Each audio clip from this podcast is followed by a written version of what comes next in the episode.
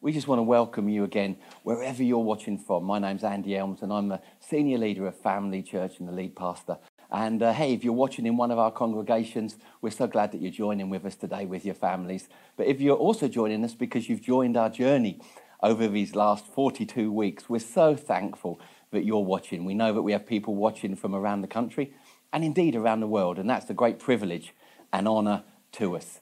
As a church, we're in 21 days of prayer and fasting, and we led up to this towards the end of last year and started with a bang, I believe, on January the 1st. And however you're praying and fasting, I really am believing that you will encounter that, like we spoke of last week, that kiss of the Prince, that fresh touch of the Holy Spirit and awakening in your life at this time. You know, people are fasting in different ways. Some people full fasting, Daniel fasting, partial fasting, fasting social media. However, you're doing your prayer and fasting, according to how the Holy Spirit has led you to do it. I just really want to believe, God, that you will get a breakthrough, not just these 21 days, but into this coming year of 2021. Now, there's many layers to um, fasting, I believe, and prayer. Uh, for me, it's like the first few days, uh, you come in and you're almost like bringing your life before the Lord, that living sacrifice. And you're saying, Lord, if there's any junk in me, get rid of it. If there's any pride in me, get rid of it. And the first few days of prayer and fasting for me are very much me bringing my life before the Lord and saying, Lord, before I ask you for anything, if before I ask you to do anything, would you take from me? Would you change in me anything that needs to be changed? Because sometimes we can be praying for the Lord to do things and He's doing them and He wants to release them, but there's something in us sometimes that needs a tweak or a little bit of movement. And then I find that after that moment of laying my life before the Lord, saying, Lord, I just open my life before you, search me, O Lord, search my heart, search my life, then suddenly comes a rich presence of the God um, and a fresh encounter with Him. And I'm going to be believing for every one of you to be experiencing that as well. First, we lay down everything. Remember, when we present ourselves to Him, we're not presenting the old person we used to be that died in Christ. We're presenting the new creation sometimes when people go into prayer and fasting, they're like, Lord, sorry what, for what I did 20 years ago and 40 years ago. Listen, the blood of Jesus Christ has effectively caused you to have a new being and, a, and be a new creation. So present to Him the new creation that He's made you to be, but then be listening for that voice in the whisper as God speaks to your heart concerning you, our church, and our nation. To me, when we go into a time of prayer and fasting, it's quite normal for me to find within myself a greater desire for consecration. And consecration is an interesting word, uh, but it's an important word if we're going to really live with a heart to walk with Jesus the very best that we can. Now, whenever I'm praying and I'm before the Lord, I've presented myself towards the Lord, I'm spending 21 days or longer just seeking Him and laying aside things that would normally take my attention or my affection. I find within myself, Lord, I want to be more set apart for you.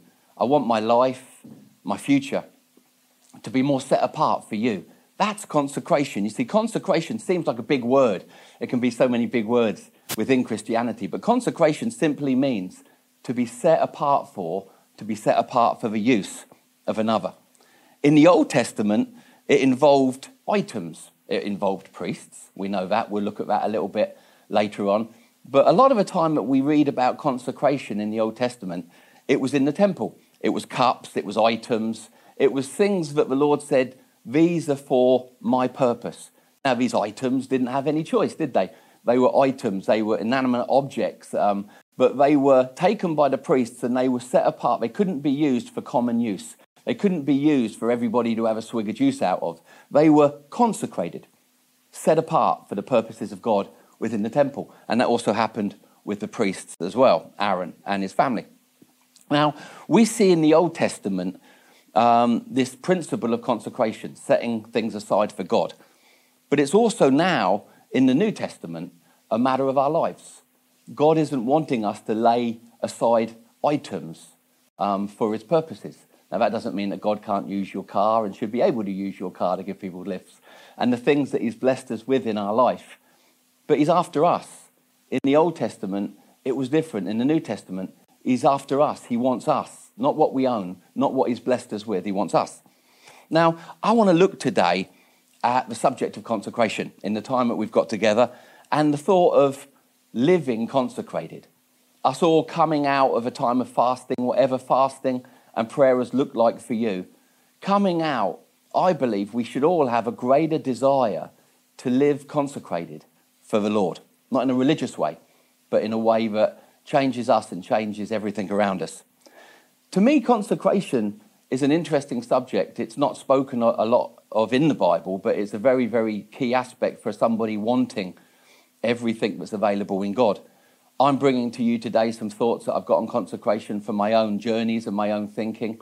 Also, from when I've studied a gentleman called Watchman Nee, who was around in 1930, 1940, an incredible man of God that brought real and true revival to China in those years.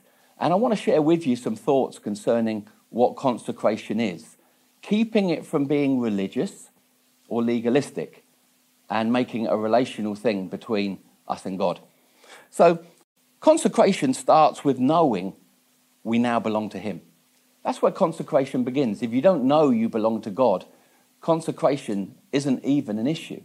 Consecration, the first steps of consecration, setting ourselves apart for God and His purposes, starts with us knowing that we now belong to God, knowing that you are His and that you were bought with a price. He bought you for Himself with His own blood. That's a powerful thought because you will never understand true consecration until you understand that your life is not your own. If you're a Christian, if you say you're a follower of Jesus Christ, you were bought from darkness, you were bought from slavery by the Lord with his own shed blood to be his. So we have to understand this first footprint before we can enter in to the benefits of consecration. Let me read you a verse, a well-known verse from 1 Corinthians chapter 6, verses 19 to 20. Do you not know that your bodies are now the temples of the Holy Spirit, who is in you, whom you have received now from God? You are not your own. You were bought at a price. Therefore, honor God now with your bodies. I love these verses. It tells us that if our lives are the temple of God, which they now are, in the Old Testament, the temples were physical ones built by men, but our lives have now become the temples of God. And the Lord says in these verses that His Holy Spirit now lives and resides and rules and reigns within the temple of our life. But it also reminds us of something very important your life is not your own. I believe in this age of modern Christianity, this is indeed the rise and fall moment for many people. Because with all the rights that apparently ours in this modern world, people can struggle sometimes, not with the Lord saving them, but with their life now not being their own and belonging to the one who shed his blood to buy you. But this is where I see some Christians rise when they understand it, and others just maintain and go round in circles when they struggle or contend against it. Consecration, living set apart for the Lord, is when you know you belong to Him. You know that you once didn't, but now you've believed in the work of the cross and the work of salvation. You now belong to the household of God. You belong to the family of God. And consecration is that you now know you belong, but you also now give away the rights of your life to the one you belong to.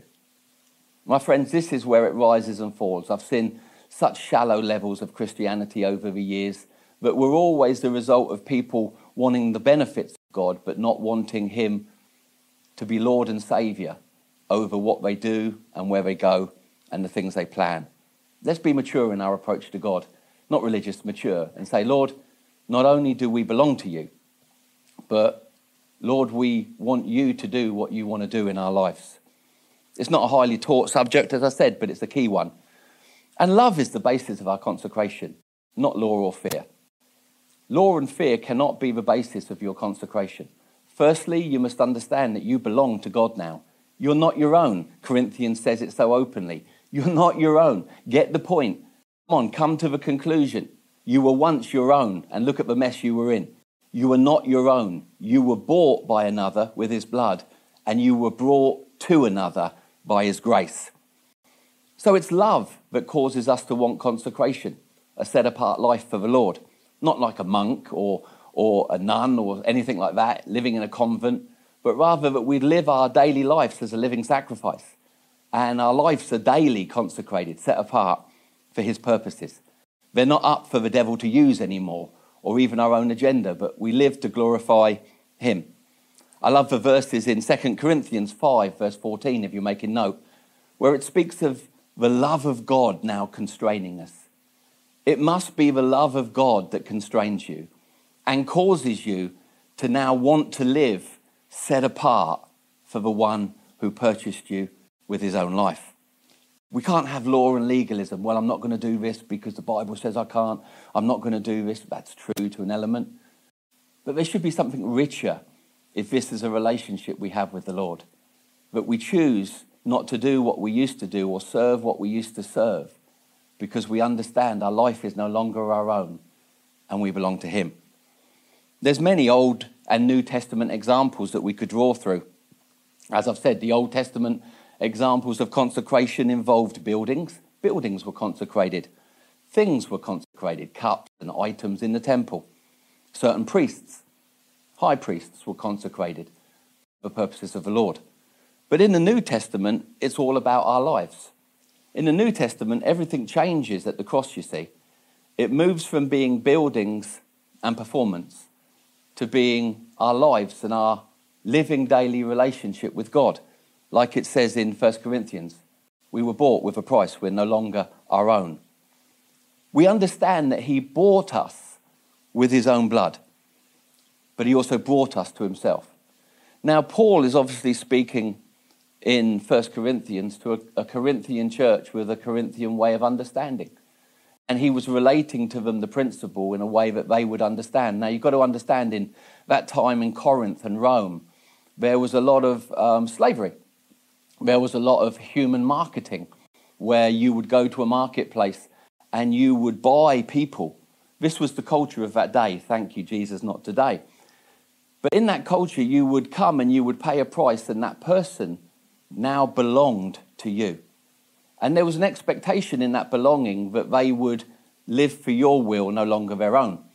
And this is what Paul was speaking to. Now, how do we break that down and interpret that in 21st century church? Well, some ways in the same way. That we were in slavery, we were bound by the devil, we were out of control, our nature was wrong. And then he came and he shed his blood at the cross he gave the highest price and he bought us to himself.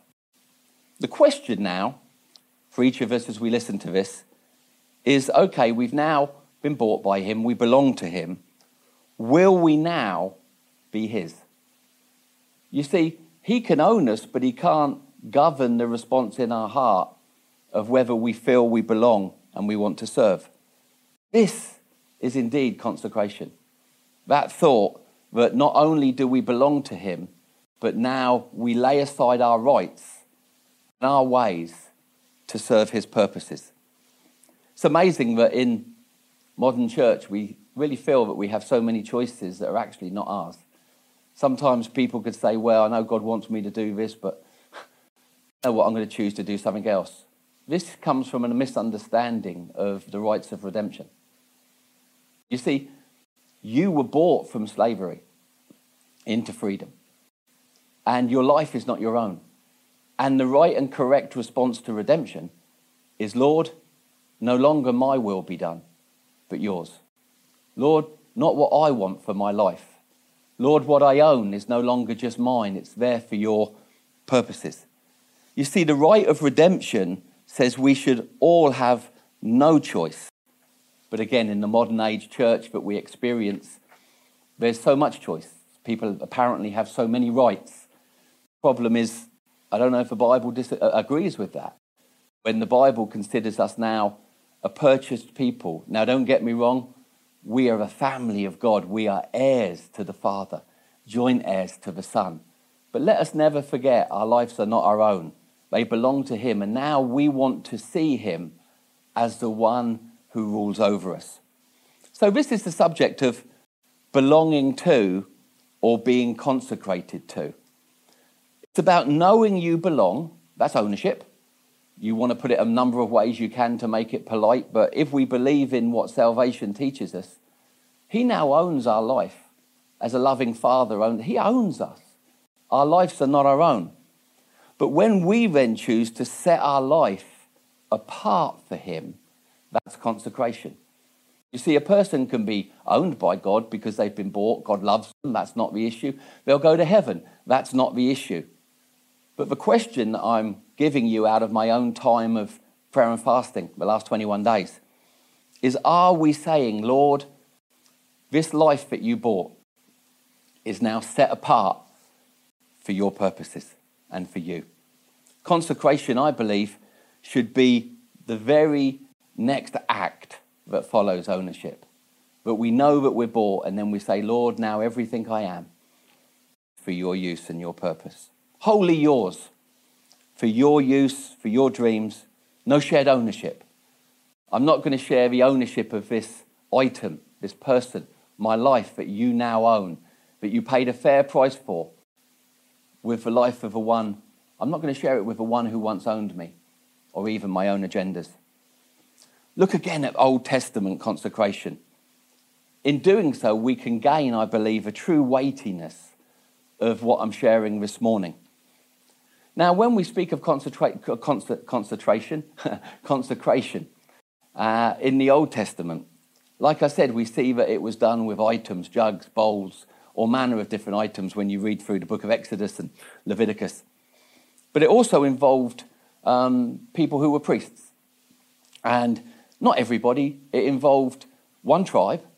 From all the 12 tribes, one tribe was taken, and one family within that tribe was selected, and then a person within that family, the person that I'm referring to here, is Aaron. And that person and that family was set apart, not just the person, but the family from the tribe, was set apart for the purposes of God, to serve God. That was their purpose in life.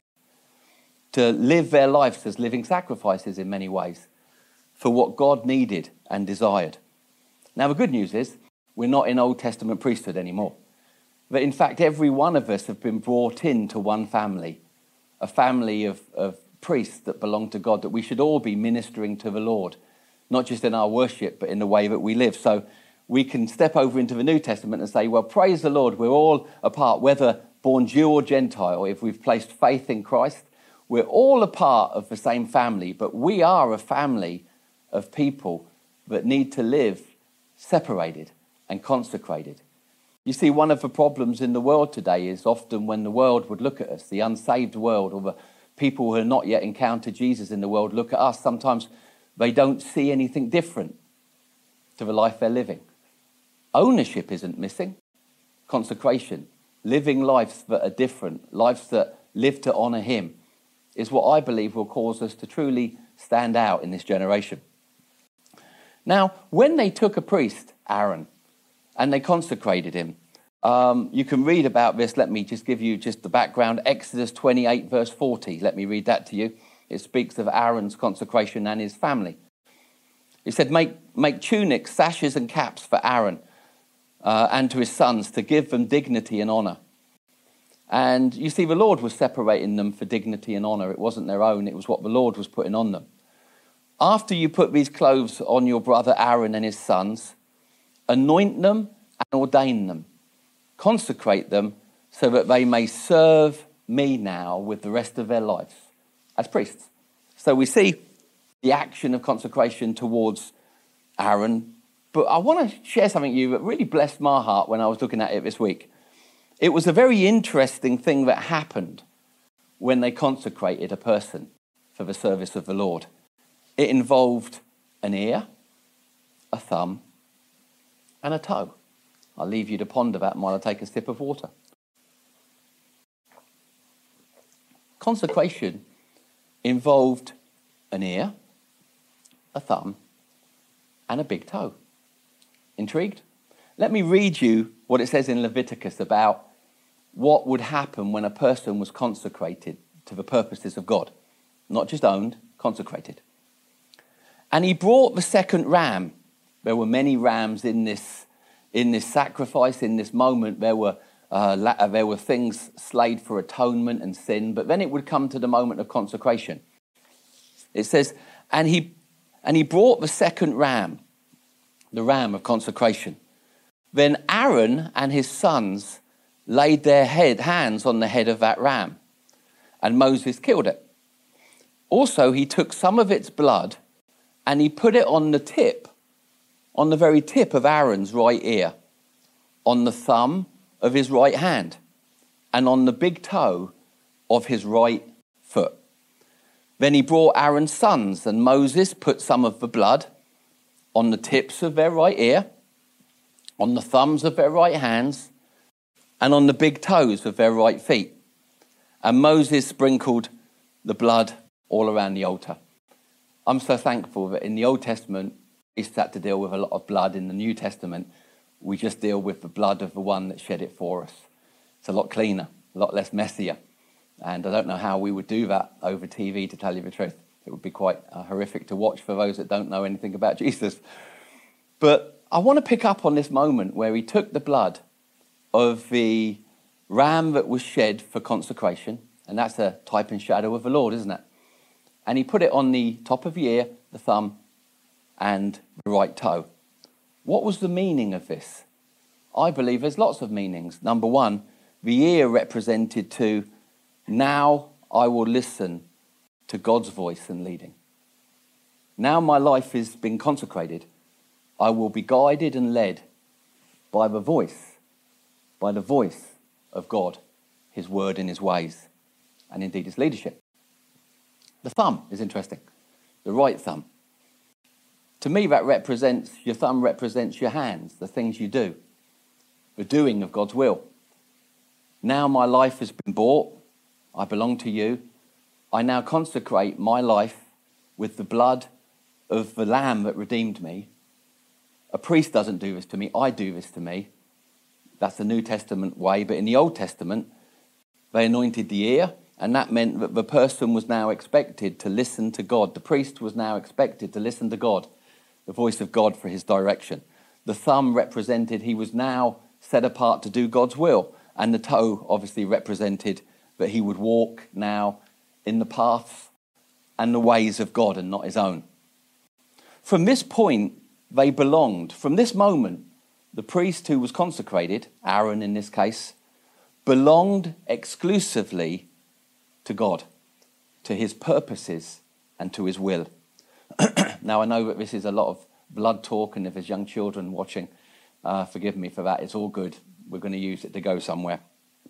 It's important, you see, that the blood that we speak of here was representative, a type and shadow, a pre runner, to the blood of Jesus Christ that would purchase us, redeem us, and set us apart for his purposes on the earth. Our lives when we're born again and consecrated, like the life of the priest, then become living sacrifices for Him, no longer Old Testament dead sacrifices. Another big crossover is that we see the way that they did consecration in the Old, and now we want to understand what consecration or being set apart like uh, looks like in the New Testament. But one thing that happens is it's no longer God wanting or desiring the death of animals to be dead sacrifices.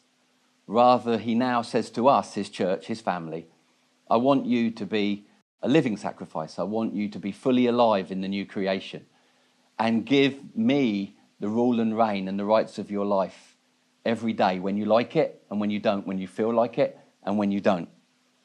You see, New Testament consecration, I believe, is represented really well in the book of Romans. Some of you probably knew I was going this direction. Book of Romans, chapter 12, verses 1 to 2.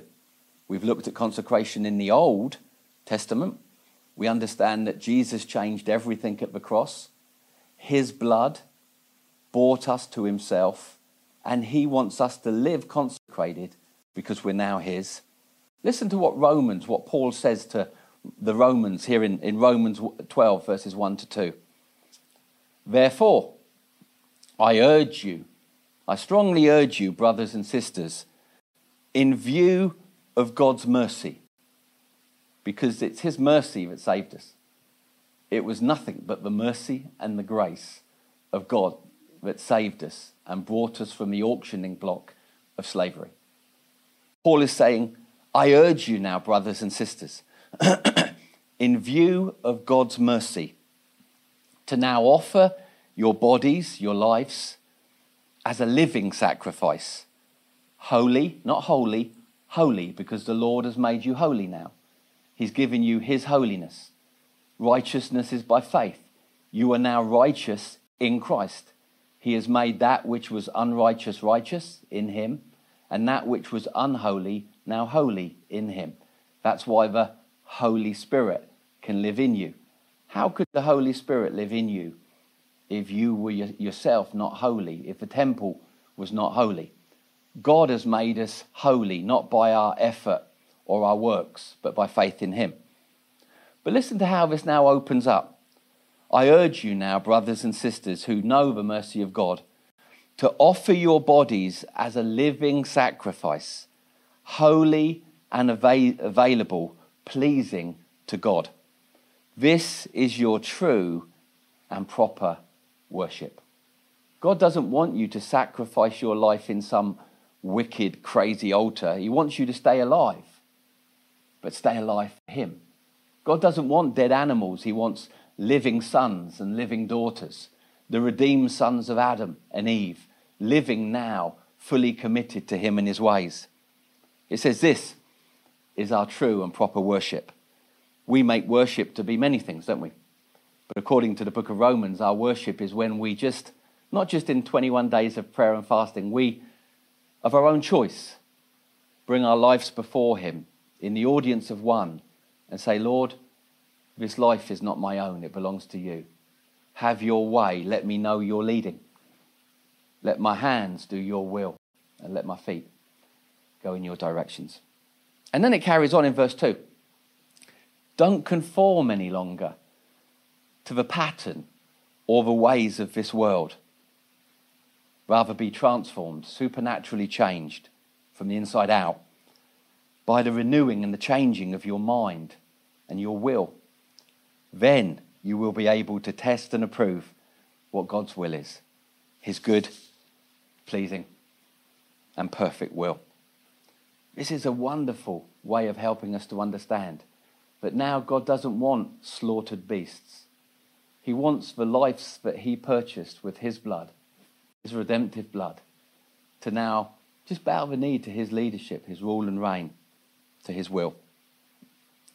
Now, when we look at this, we see that in the same way that the blood affected the ear, the thumb, and the toe of the Old Testament priest, it really does for us today, doesn't it? We're left in that same quandary or moment of choice my prayer when I think of my consecration to the Lord is simply, Lord, my ears are now yours too, fully, wholly. Let my life be guided and my steps be guided in how I live my life, lead my family, handle my finances, and lead the church that you've committed to me. Lord, may I lead all those things according to an ear that's now set apart for you. My hands are now yours, Lord. Let me only do what pleases you in the things I have to handle in those roles that I've been given in life. Let my hands be set apart and dedicated to do things in a way that pleases you. Lord, may my feet be yours. May, me, may I no longer go in the directions that I shouldn't go in and do the things I once did. But may I walk on the path of your word and walk in your direction and be like that righteous person whose life winds ever up. Obviously, it involves the rest of you, doesn't it? I'm not saying that God just wants your, he wants your ear and, and, and your thumb and your toe. You could also do with your mouth. Boy, would Christianity be a little bit nicer for those involved if people would allow the redemptive blood of Jesus to be upon their tongue and how they use their mouth. Hmm. Our bellies, maybe there's a point in fasting that we can do what I heard put once just let King Stomach have a few days off. All of us belongs to him. He paid more than a fair price. Not for some of us, but for all of us. Hi, welcome back. Sorry for that disruption of signal. Um, I don't believe that that's any mistake. I believe that in many ways the enemy would hate for you to hear this message. And uh, he may have tried to attack me personally or different ways, and that was to no avail. So he uh, managed to throw a little jinx in our technical stuff because he doesn't want you to know that it's not good enough for you just to be owned by the Lord, but that you should now let the Lord use your life.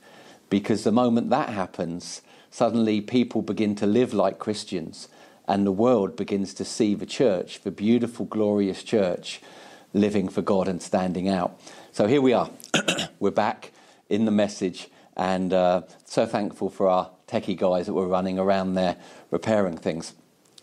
What we're saying in being consecrated to the Lord according to Romans 12 is we are saying, our Lord, Lord, our lives now are wholly yours. They're exclusively yours. They're not for the use of anyone else. Formerly, we belonged to the devil. We were born of his nature thanks to Adam and his fall. But Christ, by his blood, has redeemed us out of that way of living. And now we are a part of the family of God. So we need to be able to say, I'm not going to do the things I used to do when I served the devil, because now I belong to God. Paul highlights this in Romans, Romans 6. He says, You once presented your bodies and your lives to wickedness, perversity, uh, idolatry, and all manner of different things. But now you're to present your life, your new creation, your blood bought life to the Lord for His purposes and His intentions. But also, that can involve our will, doesn't it? Sometimes we can, um, we can, we can say, But I'm a Christian, I'm bought by Jesus, but I still want to do this, I still want to do that, I still want to do this we need to understand that those rights are not redemptive rights. But now our hearts should be, Lord, I don't want to live for the devil anymore, and I don't want to live for me or my humanity or the human me that I was before. I now exclusively want to be yours for your purposes.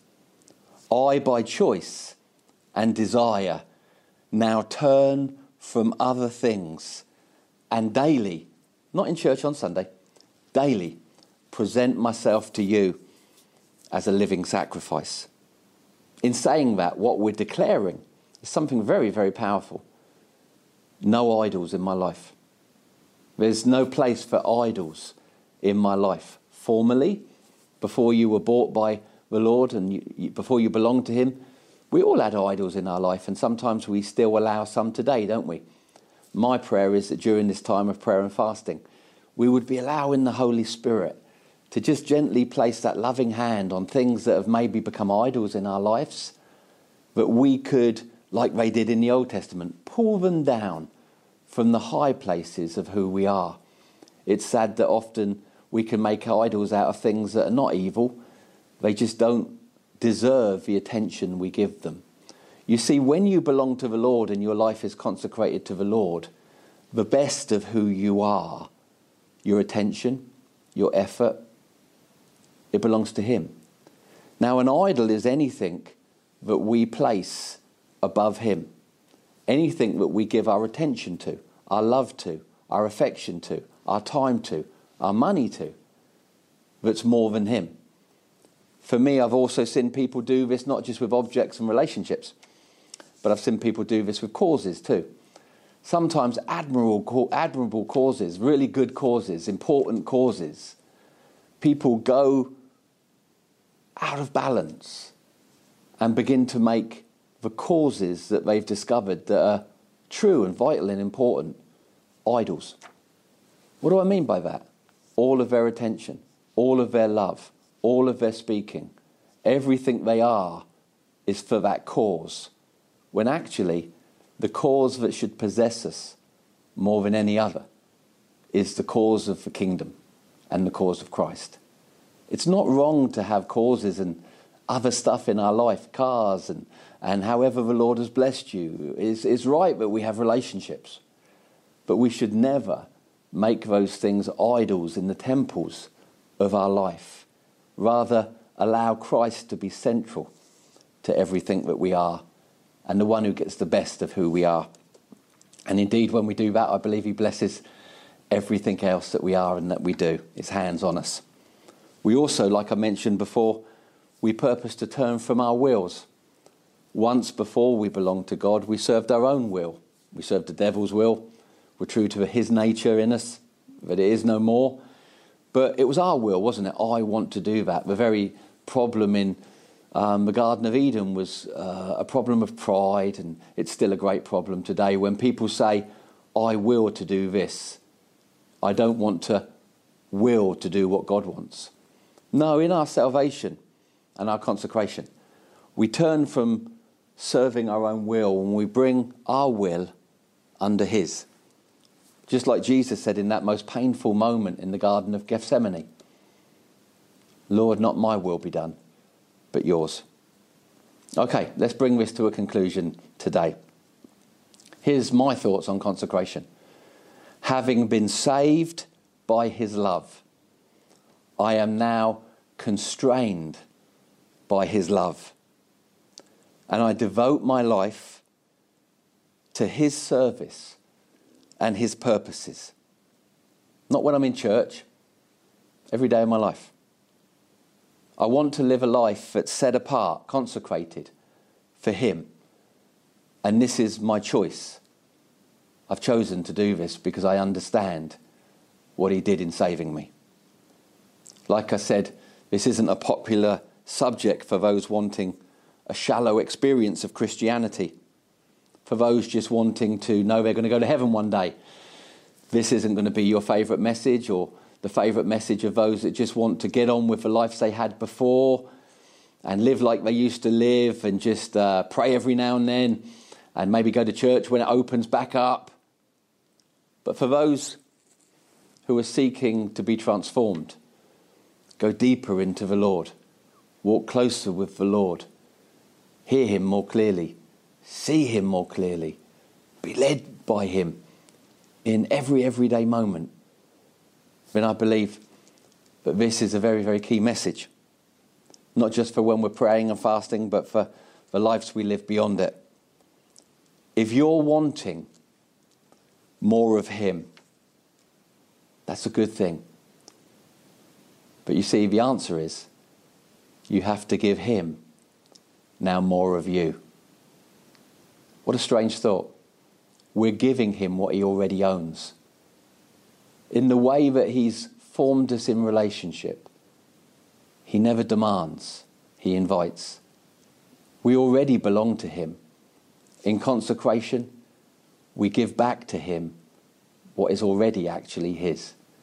I pray for you this week that as you continue to pray and fast, however the Lord's leading you, that you would find and I would find that fresh place of consecration for His glory and His purposes. Listen, if you're watching today and you've never given your life to Jesus, you can do that right now. It's simple, simple prayer that you pray from your heart. And in that moment, the Lord sees you, and like we've spoken before, He saves you and gives you a brand new life.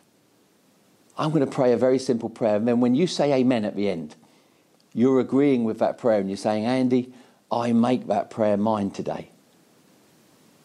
Let's just pray. Father, we thank you today that you have sent Jesus Christ. He died on a cross for us and became Christ Jesus.